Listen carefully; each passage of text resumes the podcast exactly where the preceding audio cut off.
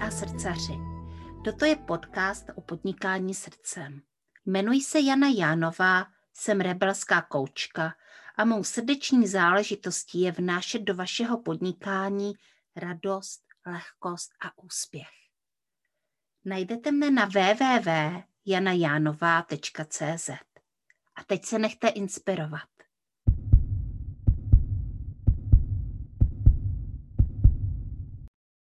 Dobrý den, mé posluchačky a mý posluchači podcastu Srdeční záležitosti. Tady zase uh, Jana Jánová a uh, já vám dneska chci představit jednu zajímavou ženu, která se jmenuje Alena Ben Ali. Alena uh, Ben Ali je terapeutkou a průvodkyní transformací. Ahoj Ali. Ahoj Jani, já ti děkuji za pozvání do tvého podcastu, moc jsem se na to těšila, takže zdravím i všechny posluchače, kteří se dívají, nebo spíš asi posluchačky. No, jsem zvědavá, co si budeme povídat. Mm-hmm.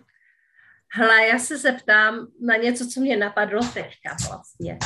Určitě. Ty jsi vlastně o srdečních záležitostech, o podcastu a vůbec o mě dozvěděla. Jo, srdeční záležitosti, no byla to skupina, která se mě někdy prostě objevila v té nabídce, ty skupiny, které by vás mohly zajímat. Aha. A vzhledem k tomu, že prostě mě zajímá to onlineové podnikání, tak mě samozřejmě zaujalo i vlastně tvoje téma ve skupině. Takže jsem to začala sledovat a o podcastu, no podcast dávala si tam, vlastně minulý týden si tam dávala vlastně tu nabídku na ten podcast. Mm-hmm. Jsem na to klikla, aniž bych cokoliv věděla, už v tom lítám, no, já to mám také. to šlo rychle, to šlo rychle já, a máme jo, tě tady za Já buď o něčem dlouho, dlouho a dlouho přemýšlím, než si to sedne a pokud to prostě má být, tak je to okamžitě, jo, takže... tak, pak, pak si s tím někdy nevím, co si, co si s tím počít, jsem teď ho neviděla, co si připravit na to vysílání, tu techniku, že byl největší problém, technický problém. A vždycky do toho tak jak spadnu po hlavě do všeho. Ale ve skutečnosti k tomu stačí málo, protože uh, já jsem podcasterka, která až tak moc nelpí na technické stránce mm-hmm. věcí. Takže lidi, kteří se mnou jdou do podcastu, vlastně jim stačí pouhý notebook, někdy v podstatě i telefon. Uh, důležitý je, aby to uh, zaznamenávalo především zvuk, No a když ještě chceme trošku... To právě byl ten problém, protože já mám vlastně starý notebook a odešel mi u něj mikrofon, čili jsme se neslyšeli, viděli sice, ale neslyšeli. Takže já jsem musela sehnout primárně během toho týdne, ještě honem jsem scháněla mikrofon, aby to prostě fungovalo. Teď jsem to včera odzkoušela, volala jsem kamarádům, aby jsme to měli vyzkoušený, zkusila jsem natočit nějaký video, aby to fungovalo. tak mm-hmm. snad, no, snad to klaplo. Tak jo, to jsem ráda, že to klaplo a pojďme si teda povídat o podnikání a uh, o tvé cestě. A já jsem tě představila jako terapeutku a jako průvodkyni transformací mm-hmm. a uh, hele, co to vlastně jako v tvém případě znamená? Protože pod tím, jak si dokážu představit některé věci a třeba je to jinak, tak pojď nám to říct. Pojďme si to nějak ujasnit. Řekněme, že nějakou terapii vlastně pomá, pomocí jakoby práci s lidma se zabývám opravdu už spoustu let, jako, v růz, jako z různých úhlů. Vlastně prošla jsem kdysi dávno, jsem začínala úplně jakoby primárně s masážem a dělala jsem reflexní terapie, pak vlastně se k tomu přidala detoxikace organismu od Josefa Jonáše, přidala se mm-hmm. k tomu mhm. Herbalife, vlastně výživové poradenství. Jo, takže ono, jak se ty vlastně vědomosti nabalovaly, tak vlastně pořád mě to jako nějakým způsobem nestačilo, protože to šlo, řekněme, po, po důsledku. Já jsem hledala příčinu.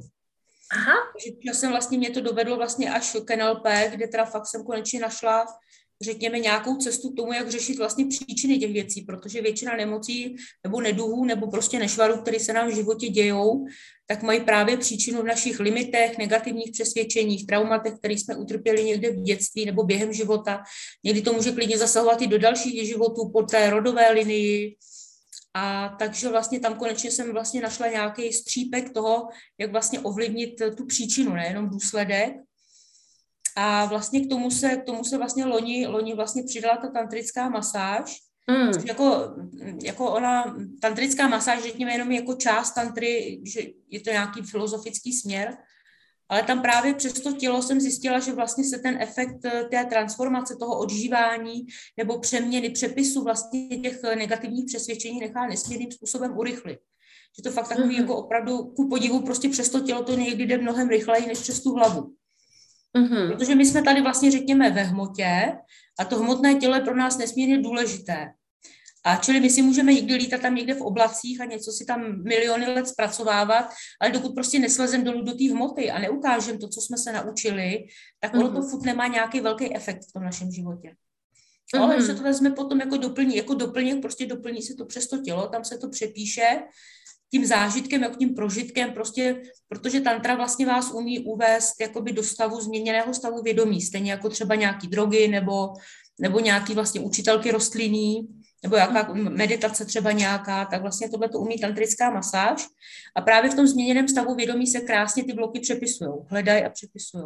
Uh-huh. A to vlastně velice příjemným způsobem, že tam není nějaká katarze obrovská nebo nějaký obrovský ta, retraumatizace, že prožívání znovu vlastních těch bolestí.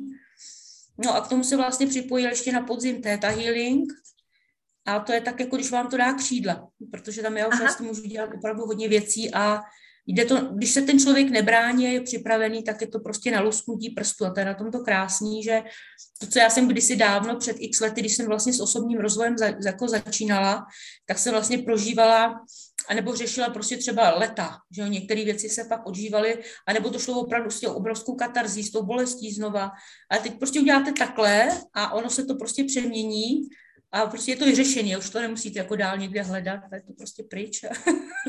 a to nesmírně rychle Zní úžasně. Baví, no. Jo, mhm. jo, no, rozumím, že tě to baví. To, uh, to by mě určitě taky bavilo. no, ne, ne, ne, jako je to fakt, je to fantastické, jako když ten, říkám, když ten člověk opravdu přijde při, při, jakoby připravený, otevřený, aby se tomu nebránil, té změně, tak to fakt jde udělat takhle a udělám opravdu tu změnu obrovskou, třeba za hodinu uděláme obrovský pokrok, který by prostě se někdy hrabali, třeba fakt jako se zpracovává leta, tak tady prostě mm-hmm. ono to přichází přes toho stvořitele velice rychle, velice rychle se to nechá odblokovat, napravit, mm-hmm. nahrát vlastně, nahrát ty pocity, které tam chybí, který ten člověk nedostal, který nezná, mm-hmm. aby se mohl cítit dobře.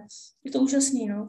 Mm-hmm. Ale my jsme si tady trošičku povídali teďka o té tantrické masáži Aha. A, a ten theta healing není tolik známý. Takže Aha. co to vlastně je za metodu? Tak theta healing je vlastně úplně jednoduše eh, léčení v hladině theta. Určitě znáte všichni různé hladiny, který má náš mozek. Je to v podstatě jenom frekvence, na které se zrovna nachází. A ta hladina theta, řekněme, je taková ta hladina těsně před usnutím, anebo ten mozek náš je v ní, když máme takovou tu rychlou fázi spaní, kdy sníme, kdy nám takhle lítají ty oči, máme tu REM fázi. A mhm. je to vlastně hladina taky, ve které se nachází malé děti vlastně téměř pořád. A ten mozek je jakoby v této fázi vlastně hodně plastický, jak bych tak řekla, nebo hodně jako nasákový, jako houba. Hodně přijímá ty informace. Je tam vlastně je to, řekněme, stav, kdy se snadno učíme nebo přijímáme nové informace a já v tomto stavu jsem schopna vlastně se napojit na frekvenci stvořitele. A tady v tomhle tu chvíli asi je úplně jedno, jestli tomu prostě někdo říká vesmír, nebo že se někdo napojil do akáši, nebo do kvantového pole. To je asi de facto úplně jedno, prostě je to nějaký zdroj informací, kde já můžu požádat o tu změnu. Já to vlastně nedělám, já jsem jenom, řekněme, kanál pro tu, pro tu energii. Já tam prostě jenom nahoru požádám pro toho klienta, co se má stát a vlastně skrze mě ten stvořitel to provede. To je vlastně celá věda, proto to je vlastně mm. tak rychle. A v podstatě je to vlastně jenom o tom, že co si já dokážu dovolit, že teda a uvěřit, že dokážu, že je možný, a co ten klient dokáže přijmout, tak to se může stát. Takže de facto je to jenom na nás dvou, co prostě čemu uvěříme, že se stane. Jinak vlastně ten stvořitel je všemocný. Že jo? Když mm-hmm. se prostě rozhodne, že půjde, jakoby si nechat narůst novou nohu nebo nový zuby, tak to půjde. Je otázka tomu uvěřit. Mhm, mhm, mhm. Otázka prostě skutečně uvěřit ano. a některým věcem se těžko věří a proto tak, ano, protože to pro nás. To, ten rozum, ne, rozum, rozum, rozum, no. rozum říká, no to přece není možný, takovýhle věci se nedějí, ale když teda může narůst ocásek ještěrce, tak proč by nám nemohla narůst ruka, jako, že jo, mm. teoreticky. To jo. No. To chci vidět. Ještě no, tak jako, já, jsem, já jsem to osobně neviděla, ale vlastně tak, eh, řekněme, lektorka, která má samozřejmě daleko víc zkušeností než já a zase prostě má to daleko rozvinutější tu schopnost tím to pracovat, říkala, že jako opravdu zažila lidi, kteří už umí třeba opravdu změnit jakoby kosti opravdu takhle tím dotykem během chvilky. Že tam prostě byli mhm. lidi, kteří měli špatně srostlou zlomeninu, měli tady prostě někde třeba hrb na té ruce uh-huh. a ona říká, že opravdu přiloží ruce a prostě stvořitel změní. Mm-hmm. Je to Takže fakt jako vlastně... hmota, vemte si, že vlastně, když tu půjdeme, když půjdeme jako do, do řekněme, do, do detailu, tak nic není hmota, všechno je jenom energie na, ta, na té základní úrovni. Takže opravdu jenom na nás, kdy my jsme schopni tomu, že s tou energií a s tou hmotou můžeme pohybovat. Mm-hmm. Já jsem teda taky, uh, ne, že bych to zažila, ale slyšela jsem o tom a v podstatě o tom byly napsány i knihy, jak si vlastně lidi díky uh, vlastně meditaci, kde si mm-hmm. myslím, že se dostáváme, uh, skutečně opravili sami sebe. Opravili ano. si prostě páteř, opravili si prostě nějaké velké zranění. Ve chvíli, když tomu prostě věnovali ten mhm, čas a, a v tu chvíli ten čas měli, když leželi třeba mm. na té posteli, tak jako, když ano. si jenom v podstatě ten příběh vlastně toho eh, německého režiséra, kterýho já vždycky zapomenu to jméno, který propagoval hodně dušek, s ním dělal hodně rozhovory a on vlastně do dneška chodí s přetrženou páteří. Má to prostě vidět na každém rengenovém snímku, že ta páteř vlastně je, nebo ta mícha je vlastně jakoby přerušená, přerušená. v bederní oblasti a normálně chodí ten člověk, 20 let s tím chodí. Mm-hmm. Takže, uh, Takže to, to, je, uh, to je hodně zajímavý. A, a samozřejmě zajímavý i s tím pracovat. A pojď mi říct, co je teda vlastně ta tvoje srdeční, opravdu srdeční záležitost? No já jsem zjistila, že vlastně moje opravdu srdeční záležitost už je srdeční záležitost, to už je normální deformace, to už je prostě totální postižení. a to je přesně to v okamžiku, kdy prostě zacítím v tom člověku někdy něco, nějaký ten limit, tak to z něj prostě vydloubat. Jo, Aha. já si jako to nedělám nějak násilně, já se většinou jenom hodně se ptám. Jako i když no pracuji s klientem, tak já mu nic nepředkládám, jako nic mu nenutím, aby měl tohle dělat nebo tamto dělat, nebo říkal, tohle děláš blbě a tam by se měl takhle vůbec ne. Já se těch lidí opravdu hodně, hodně se jich ptám, ať si ty svůj pravdě dojdou sami, že jo. Mm-hmm. A já to mhm. bohužel dělám tady už v běžném rozhovoru s kýmkoliv, takže to je fakt, to už není srdeční záležitost, to je postižení. Já jsem se právě chtěla zeptat, co na to ty lidi, No, oni většinou jsou šťastní, protože se o ně někdo zajímá, že jo. A zjistí, že vlastně mají nějaký trápení, který mu najednou někdo rozumí a dokáže jim do toho dát jakoby jiný vhled. Hmm, protože já někdy jako kdyby, uh, já se snažím vlastně tady tuhle věc nedělat. Protože, uh, a ne proto, že nemám s tím špatné zkušenosti, ale je pravdou, že tím, že já jsem známa jako coach, tak vlastně uh, lidé mají nějaké domněnky. A některé ty domněnky jsou takové jakoby velmi uh, limitující. Jako třeba, mm-hmm. že prostě uh, je budu chtít nějakým způsobem změnit, jo. jo. A manipulovat.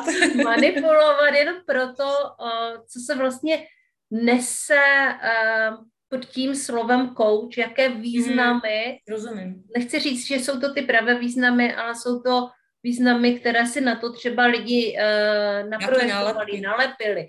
A, hmm. uh, no a potom, uh, potom třeba mají i strach z kouče. Takže no, proto jsem se zeptala, jestli, uh, jak to vlastně berou ty lidi. Jestli třeba tam mm, nemají takovéhle limitující přesvědčení vůči tobě. Ono to tak jako vždycky vyplyne z toho rozhovoru. Já samozřejmě, když cítím jakoby nějakou, řekněme, averzi v tom člověku nebo jakoby uzavřenost, nebo že mi tam staví zeď, já zase přesto nejdu, já netlačím jakoby mm-hmm. násilí. Já to vždycky mm-hmm, zkusím, když tam cítím jakoby nějaký téma a když ten člověk tomu není nakloněný nebo otevřený, tak ho nechám být, až prostě dozraje, tak přijde, jo. To nemá cenu tlačit nikoho násilím, to nejde ani, že jo. Mm-hmm. No, nejde to, nejde to. Mám prostě svůj sérii, sérii nějakých t- testů, kdy vlastně toho člověka si prostě oťuknu a zjistím prostě buď reaguje nebo nereaguje a podle toho se s ním bavím, jo. Takže mm-hmm.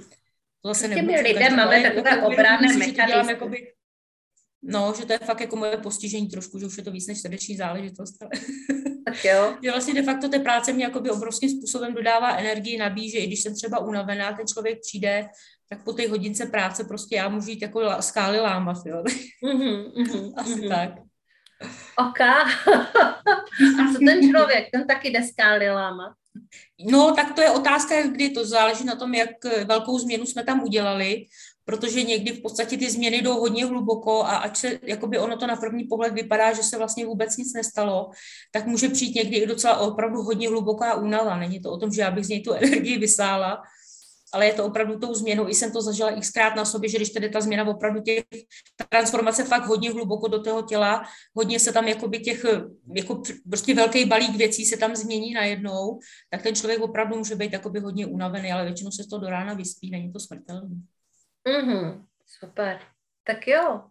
Hele, Uh, mohli bychom teďka zabrousit do nějakých příběhů lidí, o kterých teda můžeš mluvit, protože mm. Uh, já jako coach vlastně ne, že bych mohla mluvit o všem, ano. ale spíše samozřejmě bezejmený, uh, jako co jsi všechno zažila ve své mnohaleté praxi? Já bych jako řekla, že snad, jako někdy říkám, jestli mě může ještě něco překvapit. Jako. tak překvap ty nás.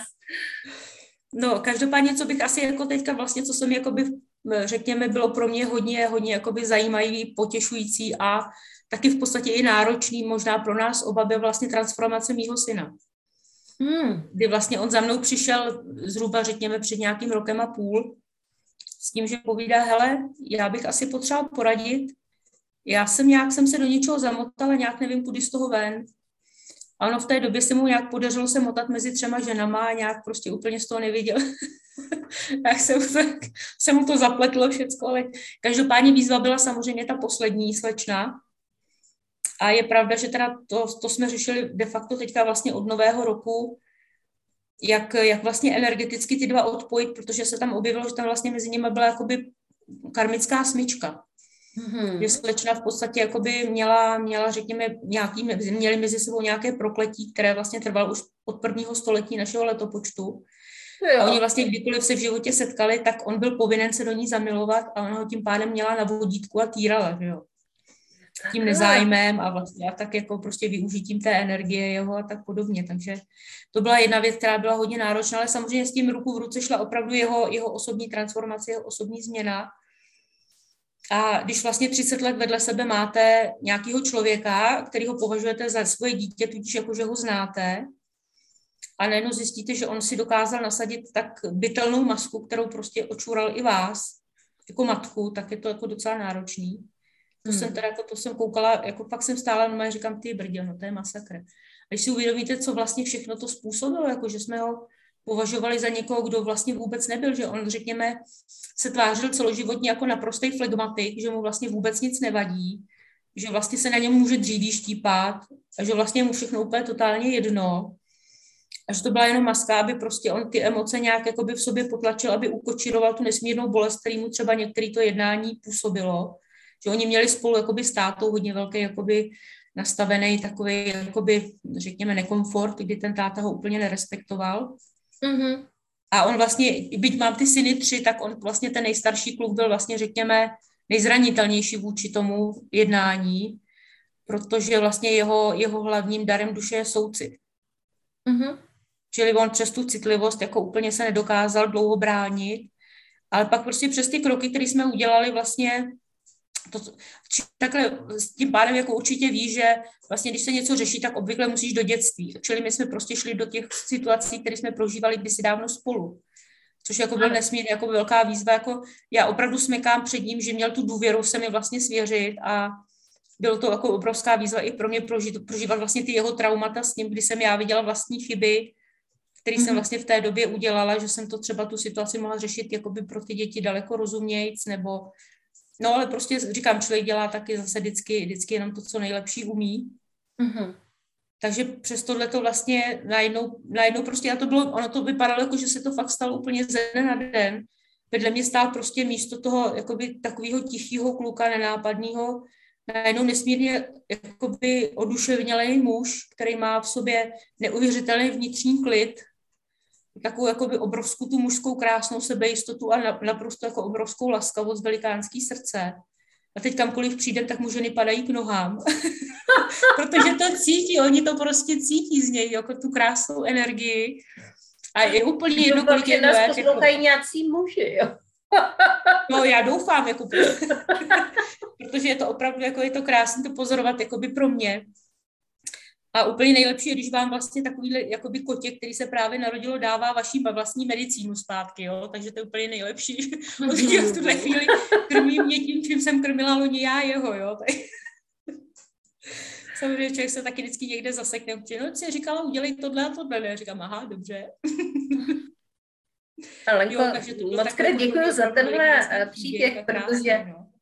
je moc krásný. A ještě se teda zeptám, mm, protože si dokážu představit, co to jako kdyby znamenalo pro tebe, když jste byli prostě uvnitř té transformace.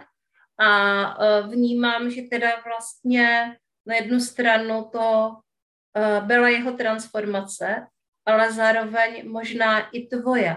E, takže kde nastala změna, co se stalo, když jste tohle spolu prožili u tebe? No, jako změna v podstatě u mě, u mě to, já říkám, řekněme, že transformace pro mě snad ani ne, pro mě to byla víceméně, řekněme, výzva vlastně jít do tak intimní oblasti, že spíš jako by jsem obdivovala jeho, že on vlastně se matkou nechal v, tam, v takovýchhle věcech jakoby koučovat nebo, nebo vlastně šel do té terapie vlastně se mnou, že se tam musel zvědomovat ty jeho opravdu nejhlubší, nejniternější zranění, který prostě v té rodině získal.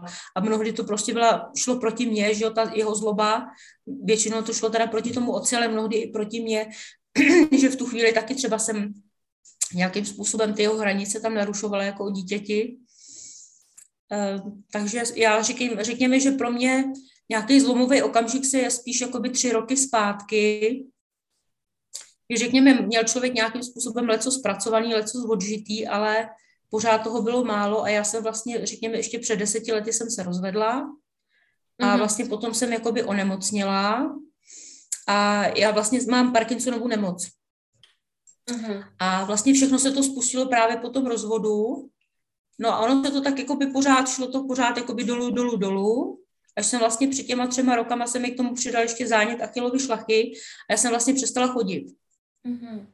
A chodila jsem fakt jenom tak jako, že v oberlích a to ještě, ještě po bytě a ještě hodně špatně. A s tím se samozřejmě pojí, jakmile se přestanete pohybovat a tak jako se samozřejmě s tím pojí e, ztráta vlastně veškerý svalových hmoty, ještě vlastně plus ta nemoc to jako by samozřejmě násobí. Takže víceméně jsem se odstala ve stavu, kde jsem byla jenom krok k tomu, jako jít do nějaké léčebny, že už bych ztratila veškerou uh, jakoby schopnost se obsloužit. Aha. Takže jsem řešila takovýto téma, jestli tady vůbec být z těchto těch podmínek, jestli to vůbec pro mě má nějaký význam, protože já nestojím o to, aby mě někde krmili a přebalovali. To jako fakt je to poslední, co jako z mojí svobodomyslnou povahou bych stále. Jako to je fakt to poslední, co by mě v životě zajímalo, aby mě někdo musel jako někde jako ležáka přebalovat. A ono k tomu to prostě spěje, no. A tak jako já jsem tam právě neměla, říkám, neměla jsem jakoby vlastně kotvu. Já jsem vlastně zjistila, proto vlastně chápu ty lidi, kteří mají tendenci odejít, ať už je to v jakémkoliv věku, protože zatím je jedna jediná věc, jako člověk, když ztratí opravdu smysl života, tak tady nemá co dělat. Mm-hmm. Neví, proč by tady byl a potom už je tam jenom ta touha jakoby odejít a de facto tu smrt si přivoláte, to už je jedno, jakým způsobem. Jo, hmm. mě už tomu vlastně moc nechybělo. Tam už to bylo prostě, řekněme, otázka půl roku a prostě zemřela bych na cokoliv jiného, to už je potom jedno. Mm-hmm. Ale to vypadá, že si ten smysl znovu našla. Našla. Uh, tak pojďme. Mě vlastně přitahla, přitahla, ku podivu mě vlastně přitahla zeměloď, Duškova zeměloď, vlastně jakoby taková ta alternativní vlastně možnost bydlení ekologického a permakulturní zahrada. Aha. To byla vlastně úplně první věc, která mě zvedla, jakoby, že to mě začalo hrozně zajímat a najednou tady byl prostě důvod, proč se začít hejbat a proč začít cvičit a proč vlastně vrátit nějakou tu hybnost. Říkám, když chci mít zahradu, no tak asi bez toho pohybu to asi nepůjde. To mi jako nikdo mi tam pracovat, abych já někde seděla na, na, na, na špalku a koukala, to asi by mě ani nebavilo. Mm-hmm. Takže to byl takový, takový ten první krok a pak už to šlo, říkám, bylo, říkám ne, že by to bylo jednoduché, protože jako rozhýbat tělo, který je téměř nehybný, když vám doktoři nepomůžou a každý vám prostě na to hodí bobek. No, máte tuhle tu diagnózu, tak co bychom s váma dělali, že? co byste chtěla? Uh-huh. Tady máte prášky a nazdar. Uh-huh. Takže veškeré to cvičení, já jsem říkala, abych mohla vlastně ty Parkinsoniky cvičit, protože já jsem si všechno musela vlastně vymyslet uh-huh. sama, že jo, abych se rozhýbala. A vlastně změnila se mi úplně totálně postava, se mi změnila 15 kg, šlo dolů, a vlastně dneska můžu jezdit na kole, lézt po horách, můžu tancovat, jako de facto v nějakých určitých, jakoby, eh, řekněme, limitech, můžu de facto dělat, co chci. No, to je skvělý, no. úžasný příběh, protože... Jo, je to takový, takový, takový dobrý příběh. No. A druhá věc, která mě vlastně hmm. fascinuje na tobě, protože já nevím, ale to můžu se zeptat na to, není to slušný, jo, ale kolik ti je let? 53. Mm-hmm. A ty v tuto chvíli jakoby vlastně vstupuješ, asi ne úplně vstupuješ, mm. ale vstupuješ do online podnikání. Ano. Mm-hmm.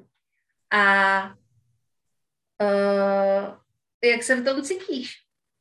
Já bezvadně, já počítač miluju, to je můj kámoš už dlouhý leta. Mm-hmm. Já vlastně to prostředí mám celý hrozně ráda, jenom jsem řekla, měla určitý limity, které nesouvisely ani tak s tím prostředím, jako s mým nastavením, jako ne, ne, že je nebezpečný být vidět. No tak. Jo, protože já když se někde ukážu, tak mě samozřejmě čapnou pověsej, že jo, čili není bezpečný se ukazovat. No, Oni byli jsme čarodějnici tom... jako pravěký, tam opravdu jako ty limity mají dobře nahraný, takže než to všechno člověk zvědomí a než překoná sám sebe, jako samozřejmě dívat se i na svou tvář, která samozřejmě není 20 letá, tak jako pro mě taky ne, ne vždycky je úplně jednoduchý, že ta kamera zdírazní veškerý nedostatky, který normálně nevidíme, přehlížím, takže i přesto se dostat bylo trošičku výzva, ale jo, já to mám ráda, mám ten online ráda. Já jsem vlastně před lety pracovala tři roky na T-Mobile, vlastně na call centru, mm-hmm. takže tam jsem se vlastně strašně moc naučila právě o té technice ze zadu. Jak funguje no. internet, jak funguje vlastně mobilní síť, a tohle, že jsme to museli umět, jak spravovat, řešit vlastně technicky ty závady u těch zákazníků, tak jsem, nebo to aspoň posoudit a předat dál, něco jsme dokázali vyřešit sami a něco člověk musel potom předat dál technikům ale ta samozřejmě i ta obrovská jakoby, zkušenost v té komunikaci s těmi klienty, protože člověk tam nemohl na ně křičet, byť oni mohli být hnusní na nás a naučit se zvládat ty situace vlastně nějak jako prostě mazaně s nima. Takže to vlastně mi taky potom hodně pomáhalo u těch klientů, že jsem vlastně objevila takové to kouzlo nenásilné komunikace, že nějakým způsobem vím, komu co říct, aniž bych ublížila, i když je to třeba nepříjemný, Mm-hmm. Že pak mi to pomáhalo v další práci, vlastně, když jsem potom prodávala internet, zase jednat vlastně s těmi lidmi, kteří jsem měla pod sebou, jo, že prostě jsem jim dokázala říct opravdu, hele, když jsi debil, tohle to nedělej, ale on to tak jako bral ještě jako pochvalu, jo, takže kouzlo mojí komunikace. mm-hmm, to je krásný. Uh, to je vlastně kouzlo toho, mm, že si prostě člověk jako vezme z toho, co mu život přináší, to nejskvělejší a kouzlo toho, jak se vlastně učíme tou zkušeností. Uh, mm. A jak jsem říkala, fascinuje, fascinuje mě, že vlastně v tomhle věku vstupuješ do online podnikání, do online světa. O tom, hm, že je těžký být vidět, zvláště pro lidi, kteří mají různé dary, jsme vlastně mluvili i eh, s Madlou Čevelovou především v, mm-hmm. v tom summitu, který jsem měla. A zároveň se tady tahle věc táhla celým tím summitem, nejenom v tomhle rozhovoru, ale v každém z těch rozhovorů. No. Vlastně tady tohle bylo, že to je jedna z věcí, hmm. kterou člověk, uh, čarodějka, uh, žena, která má nějaké dary a chce uh, pomáhat, tak překonává, protože je tam um, letitá po generaci po generace vlastně vytvářená nedůvěra k tomu se příliš ukazovat a být příliš známá, mhm. protože to není protože to není, není bezpečné. jo, já jsem v podstatě jsem se hrozně smála tomu, protože mám kamarádku vlastně, se kterou jsme se seznámili teďka nedávno a ona právě načítá ty dary duše. Mhm. A Ona se hrozně smála a já řekl, ona říká, hele, až já ti povím, jaký máš dary duše, tak budeš naprosto vědět přesně, proč máš dělat online, onlineové programy. Protože vlastně mým hlavním darem je řečník. Mm-hmm. Čili to je ten dar té komunikace a vlastně zatím hned jde moudrost a soucit. Takže ono se to tam krásně kloubí, proto vlastně s těma lidma umím vlastně mluvit, že to jde jako, že řekněme, nenásilně, aniž bych opravdu ublížila a vím, že dokážu jakoby vytahovat z těch lidí ty věci, které oni neumí pojmenovat. Umím jim dávat jména. Mm. Jo, že čili někdo to potřebuje takhle, jo, že takhle, a já na to potom mám tři slova. Mm. Už jasný. Ale a to, teď se dostáváme k tomu, vlastně, jaký lidi za tebou chodí mm. uh, a pro co si vlastně chodí? chodí. Mm-hmm. Na to jsem se ptala třeba svého syna, proč vlastně za mnou přišel, protože my jsme jako v té době, jako ne, že bychom mezi sebou měli nějaké hádky, ale řekně, že jsme se po rozvodu s těma dětma hodně odcizili. A on najednou prostě přišel povídat, já jsem nějak tušil, že ty ty odpovědi budeš mít. Já jsem prostě hledal odpovědi. Najednou se mi prostě vě- začaly dít zvláštní věci jakoby v životě, kterým jsem nerozuměl. A nikde na internetu jsem na to ty odpovědi nedokázal najít. Mm-hmm. Tak asi to je vlastně to, pro co si ke mně ty lidé chodí, pro odpovědi. Mm-hmm. Protože si řeknou, teď já tady tohle dělám, tadyhle takhle na to makám a sakra, proč se mi to pořád nedaří? Teď já jsem takový hodnej, taková hodná, všem pomáhám a oni se pak na mě všichni vykašlou, otočí se ke mně zády, když já potřebuji. Mm-hmm. Ale... Proč ten partner se mnou nefunguje tak, jak funguje? Jako proč máme to partnerství tak rozbitý? Teď já proto dělám maximum. Proč se mi to nedaří? No, teďka jsem dostala jednu odpověď. Uh, tak to, uh, já mám taky dceru, která za mnou chodí občas.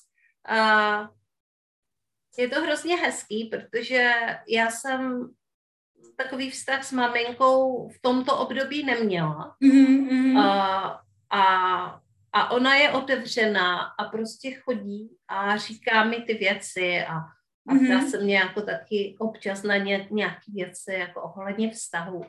Mm-hmm. A když eh, měli jsme spolu takový zážitek, že uh, jsem ji jako nějak uklidňovala k, ke zkouškám na střední školu, když šla.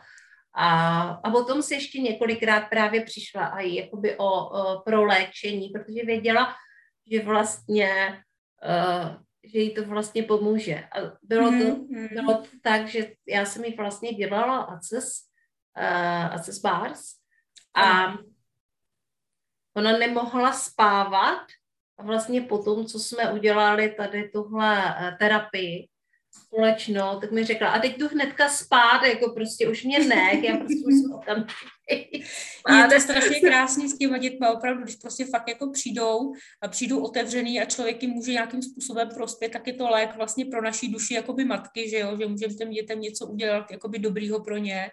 Mm-hmm. A že oni sami přijdou, že to není opravdu z donucení, ale přijdou dobrovolně, že mají tu důvěru k nám a přijdou, tak je to krásný. No, to no je to úžasný. Takže je. kde si chodí klientky pro uh, pro odpovědi. Mm-hmm. Uh, jsi chtěla vlastně uh, mluvit o své první online kampani, která se teďka mm-hmm. chystá. My jsme trošku naťukli tady tohle téma, ale co teda vlastně chystáš? Co se bude dít? Co se, no, jako, jaké máš plány? Tohle, tak přesně, tohle bylo hrozně vtipný totiž, protože já jsem si loni na podzim, nebo nějak ještě koncem léta, jsem si koupila od jedné Svobodový ten její magický skok. A takový docela program, který ona prodává pravidelně. Jo, já jsem tam mě teďka se... byla, jsme tam byli spolu. Jo, jo, jo, no, vidíš to tak. A mě to docela tak jako hezky, mě to krásně, jako ta půlka byla super, jako dokud jsme pracovali s tou energií a s těma věcmi, říkáme, to bylo, ježíš, o čem to je, jako, prostě, no, jako pak jako zpracovaný, jako no, no stress. No, v momentě, co jsme začali do těch technických věcí, to znamená, jak má být nastavený ty stránky, jak pracovat vlastně s těmi zákazníky, a říkám, a teď jsem chtěla říct takový to vošklivý slovo, a tak mě to jako by hezky pofackovalo a schodilo mě to tak jako úplně úplný totální dno, že se mi vlastně rozsypalo úplně, celý život se mi zase rozsypal. Já říkám, co, co to zase je, to, to, to jako zase začíná, zase jsem byla úplně prostě v té energii, nic neumíš, debil seš, kam to lezeš, co tam strkáš nos, protože tam prostě potom hovno víš, jako podívej se, všechno máš úplně blbě, jako. to bylo fakt jako hrozně vtipný.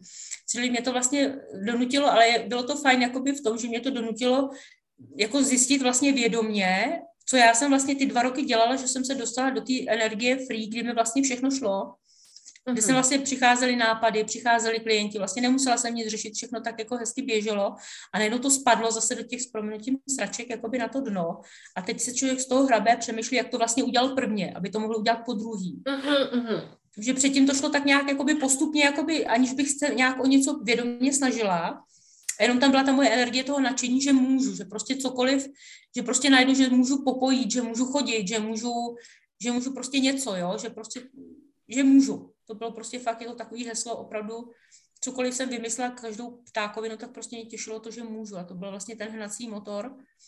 A teď najednou vlastně člověk musel znova jakoby celou tu cestu projít a přemýšlet, jak vlastně přemýšlel, co vlastně dělal, jak to, že to najednou jakoby plynulo a než jsem se vlastně do toho dostala, tak jsem začala právě uvažovat o tom, jak ten online vlastně vymyslet. Jenomže teďka u mě byl hrozný problém tím, jak prostě fakt těch vědomostí je mrák. Je to hrozně široká, široká jakoby široký záběr pro ty, co se zabývají nebo trošku znají human design, tak já jsem vlastně projektor, čili já jsem ne, jako do smrti sběratel informací. Čili mm. mám tam tu moudrost, to znamená, opět sbírám informace, takže prostě o mě těch informací, já kolikrát ani nevím, co tam je, a vždycky ze mě něco vypadne. Takže zaměřit vlastně, jako udělat z toho chaosu, z té kaše, kterou mám prostě v sobě, nějaký systém, který by byl použitelný přes ten online, který bych mohla tomu člověku nabídnout krok za krokem, aby podle toho mohl jít a dalo mi to nějakou, prostě nějakou, eh, nějakou eh, hodnotu, tak to bylo opravdu neskutečný boj, to jsem to tisíckrát jsem to předělávala, měnila jsem koncept, jako jo, zaměření vlastně, co teď najít toho ideálního klienta, no to bylo úplný peklo, protože to pro mě je ideální klient absolutně každý, kdo přijde hledá tu odpověď, že jo? čili kdo je ideální mm. klient jako pro mě. Já je nechci, jako nechci tříbit jakoby ženy a muže, já beru oboje, protože mám ráda obojí energii a nechtělo se mi prostě pracovat třeba jenom se ženama, byť proti ní samozřejmě nic nemám, ale prostě mám ráda tu pestrost, jo. No to a já chápu teďka... a rozumím tomu, ale druhá věc je, že zacílit potom ten marketing. No nejde, no, právě, no je no. jako, uh, to si na sebe šiješ jako uh, hezký kožich. No. Ano, ano, no, no to je přesně ono. Čili z toho, než jsem se vybabrala, než jsem opravdu z toho dokázala z toho množství vybrat něco, než jsem pochopila vlastně, proč je ten ideální klient, protože si říkám, no proč si budu zavírat dveře, když můžu pomoct jakoby každému, kdo ke mně přijde, tak proč si budu vybírat někoho ideálního, který prostě, když bude chodit furt ten samý, mě to bude nudit potom nakonec. Ale pak jsem vlastně pochopila, co je asi jakoby účelem tohoto cvičení, jak ty říkáš, neušit si na sebe byč, ale vlastně většinu těch klientů mít těch ideálních, řekněme, aby se mi s nima snadno pracovala, abychom si rozuměli, aby jsme měli na nějaké stejné notě a pak přibírat vlastně tu a tam jednotky toho, aby to bylo pestrý. Mm-hmm. Ale nás na aby, začátku... I kvůli cílení toho marketingu samozřejmě, jo, ale mm. Hlavně nás prostě mít ten základ. Prosím? Že nás na začátku vlastně uh, v koučovací škole Eh, tak nám vlastně říkali přesně to, co ty říkáš, jo. Jakože v podstatě tvůj klient nebo tvůj, tvůj klient, to je celý svět. Že všichni potřebují koučovat, protože všichni, a třeba ještě na to nedorostli nebo, uh, nebo o tom ještě neví a to je druhá věc. Ale ve skutečnosti každý, kdo na to doroste, tak nám to říkali, IQ prostě, uh, má takové a takové IQ, že je schopen pochopit, uh, že jako je potřeba nějaký ten růst, aby člověk jako byl spokojený, tak, tak je tvůj klient. Ale ve skutečnosti potom, když já jsem měla své koučování prodávat, tak uh, jsem neměla uchopený marketing právě mhm. proto, že ta uh, skupina byla takhle široká. Přesně. Uh, a proto se to muselo zúžit. Ano. Ne proto, že já bych jo, jo. si měla zavřít dveře prostě k mužům no, jo, a zavřít jo. ty dveře prostě k rukodělcům a tak dále, ale právě proto, aby se mi lépe pracovalo strategicky a marketingově. Ano, přesně tak. Já jsem to nakonec jakoby nějak pochopila taky, začala jsem toho ideálního klienta hledat. Takže řekněme, že mi z toho vykrystalizovalo, že v podstatě ty lidi, kteří asi mě nejvíc vyhledávají, tak jsou někde lidi mezi 30 a 50 lety, kdy vlastně dochází u nich opravdu k tomu, řekněme tomu, čemu se říká probuzení dneska. Hmm. Že prostě stojí vlastně na jednou situaci, kdy teda většinou ty 50 letí lidi fakt jako, že o 50 let někam jdete, to je nějaký přelom, že jo teď vlastně máte ten vybudovanou rodinu, víceméně dospělí děti, nějaký fungující třeba podnikání a teď ono to najednou všechno spadne. Všechno uh-huh. najednou se to prostě rozsype. Uh-huh. Jo, a ten člověk prostě teď stojí s prázdnýma rukama, teď vlastně kouká, co se mu to stalo a, a neví vlastně, co si s tím životem počít a najednou je znova na startu v 50 letech. Uh-huh. Jo, takže vlastně de facto tohle jsou prostě klienti, kteří prostě přesně jako ten můj syn hledají odpovědi. Prostě něco se jim začalo dít v životě jinak a oni si s tím nevědí rady. Hodně mě právě vyhledávají lidi, kteří prostě otevřou si nějaký dary, nějaké vlastně schopnosti, se kterými oni si nevědí rady, teď se toho bojí. Neumí s tím zacházet. Nevědí, co se to vlastně děje. Ten člověk jako někdy fakt může být opravdu na pokraji, že já si to taky o sobě někdy občas myslím, jestli nejsem zrala do blázince, jako jo.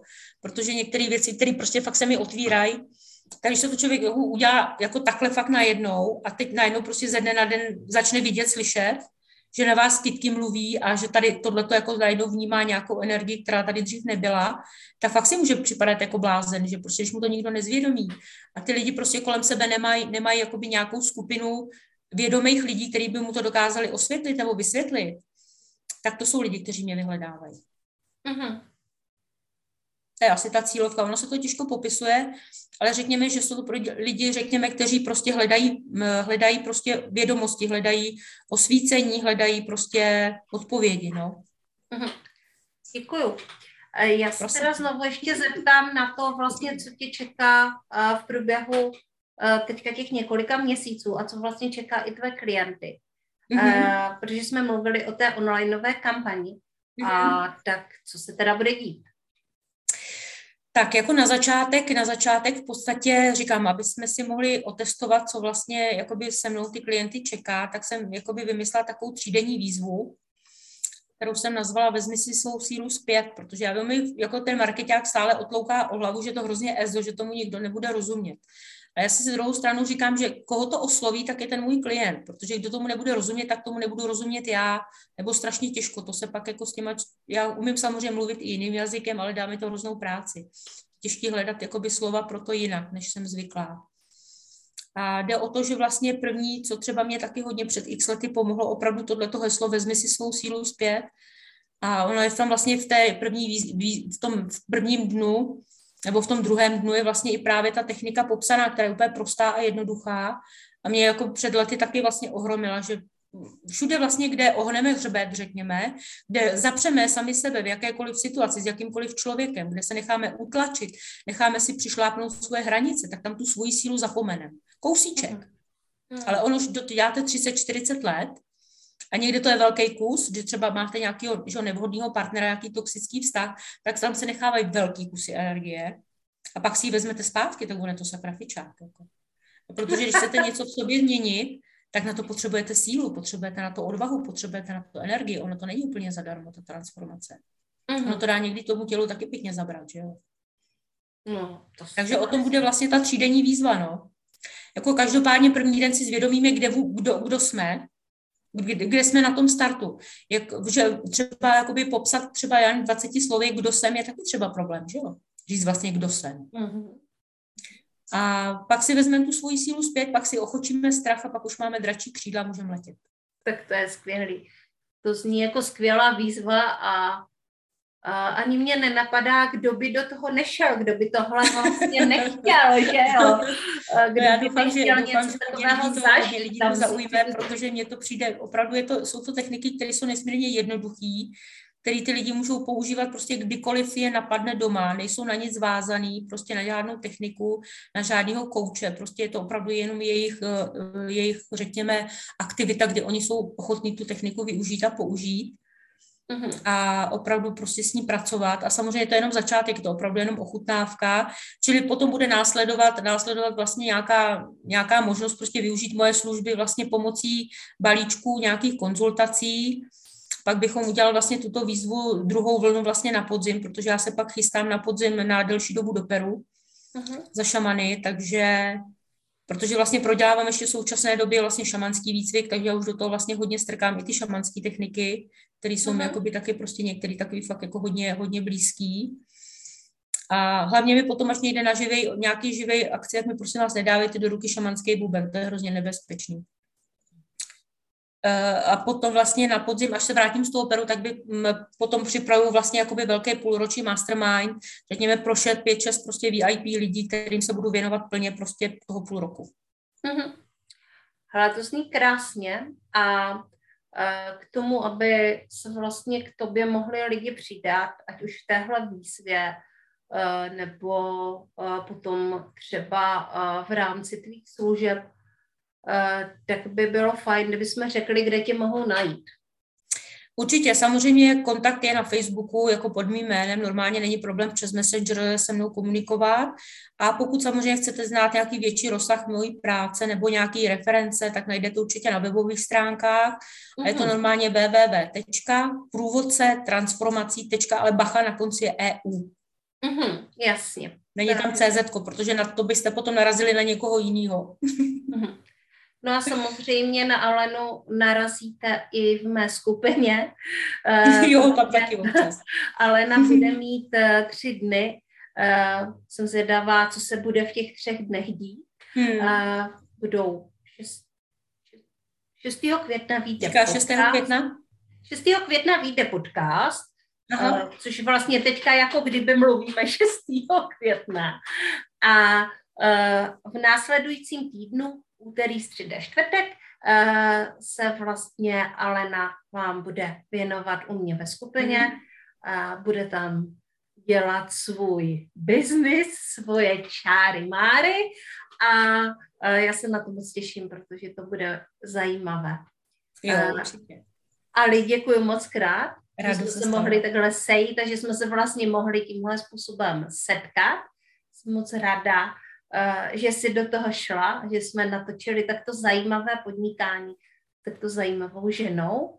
A poslední moje otázka je, uh, kdyby si vlastně, kdyby jsme si tohle nepovídali a ty si měla možnost říct jenom jednu větu, co by si vzkázala našim posluchačům co bych vzkázala posluchačům? Jako já bych řekla, jak to, přemýšlím, jak to formulovat, aby to fakt bylo srozumitelné jednou hmm. větou. To poslání, který vlastně mě žene k tomu dělat to, co dělám. Prostě žijte barevný život, barevný spontánní život a využívejte plně svůj potenciál. Mm-hmm.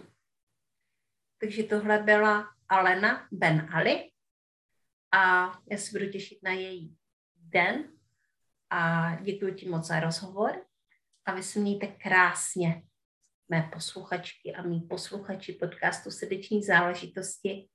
Já se budu příště těšit zase s nějakou jinou online podnikatelkou a vy si užívejte tento krásný jarní čas. Ahoj. Ahoj, mějte se krásně, zdravím.